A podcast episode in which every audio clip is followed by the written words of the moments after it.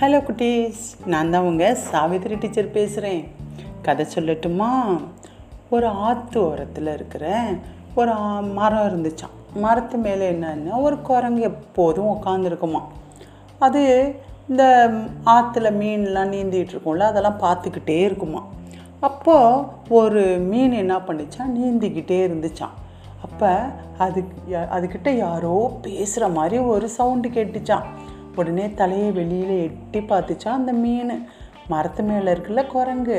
அந்த குரங்கு சொல்லிச்சான் ஏன்பா தண்ணி எப்படி இருக்குது அப்படின்னு கேட்டுச்சான் உடனே மீன் சொல்லிச்சான் அட தண்ணி ரொம்ப நல்லா இருக்குது அதுக்கு அந்த குரங்கு சொன்னிச்சான் நீ இந்த மரத்து மேலே வந்து பாரு இந்த ஆத்தோட அழகு ரொம்ப நல்லா இருக்கும் அப்படின்னு சொன்னிச்சான். அதை கேட்ட மீன் சொன்னிச்சான் என்னால் மரத்து மேலெல்லாம் ஏற முடியாதே அப்படின்னு சொன்னிச்சான். அதுக்கு அந்த குரங்கு சொல்லிச்சான் அடடா உனக்கு மரம் ஏற தெரியாதா? சொல்லி சிரிச்சிச்சான்.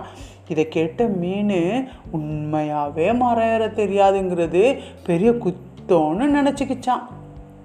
ரொம்ப வருத்தமாக இருந்துச்சான் ஐயோ எனக்கு மரம் ஏற தெரியாதே அப்படின்னு நினச்சி நினச்சி வருத்தப்பட்டுச்சான் அப்போ தான் இன்னொரு புத்திசாலி மீன் இந்த மீனை பார்த்து கேட்டுச்சா ஏன் இப்போல்லாம் நீ ரொம்ப சோகமாக இருக்க?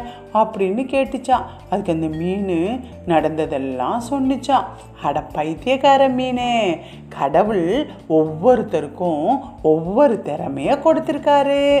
நீச்சல் அடிக்க தெரிஞ்ச மீனால தான் தண்ணியில் வாழ முடியும். அதனால் நமக்கு நீச்சல் திறமையை கொடுத்துருக்காரு. நம்ம எப் எப்போவும் மரத்து மேலே வாழ போகிறது கிடையாது. அதனால் நமக்கு மரம் ஏறுற திறமையை கடவுள் கொடுக்கல. இதுக்கெல்லாம் போய் நீ வருத்தப்படலாமா?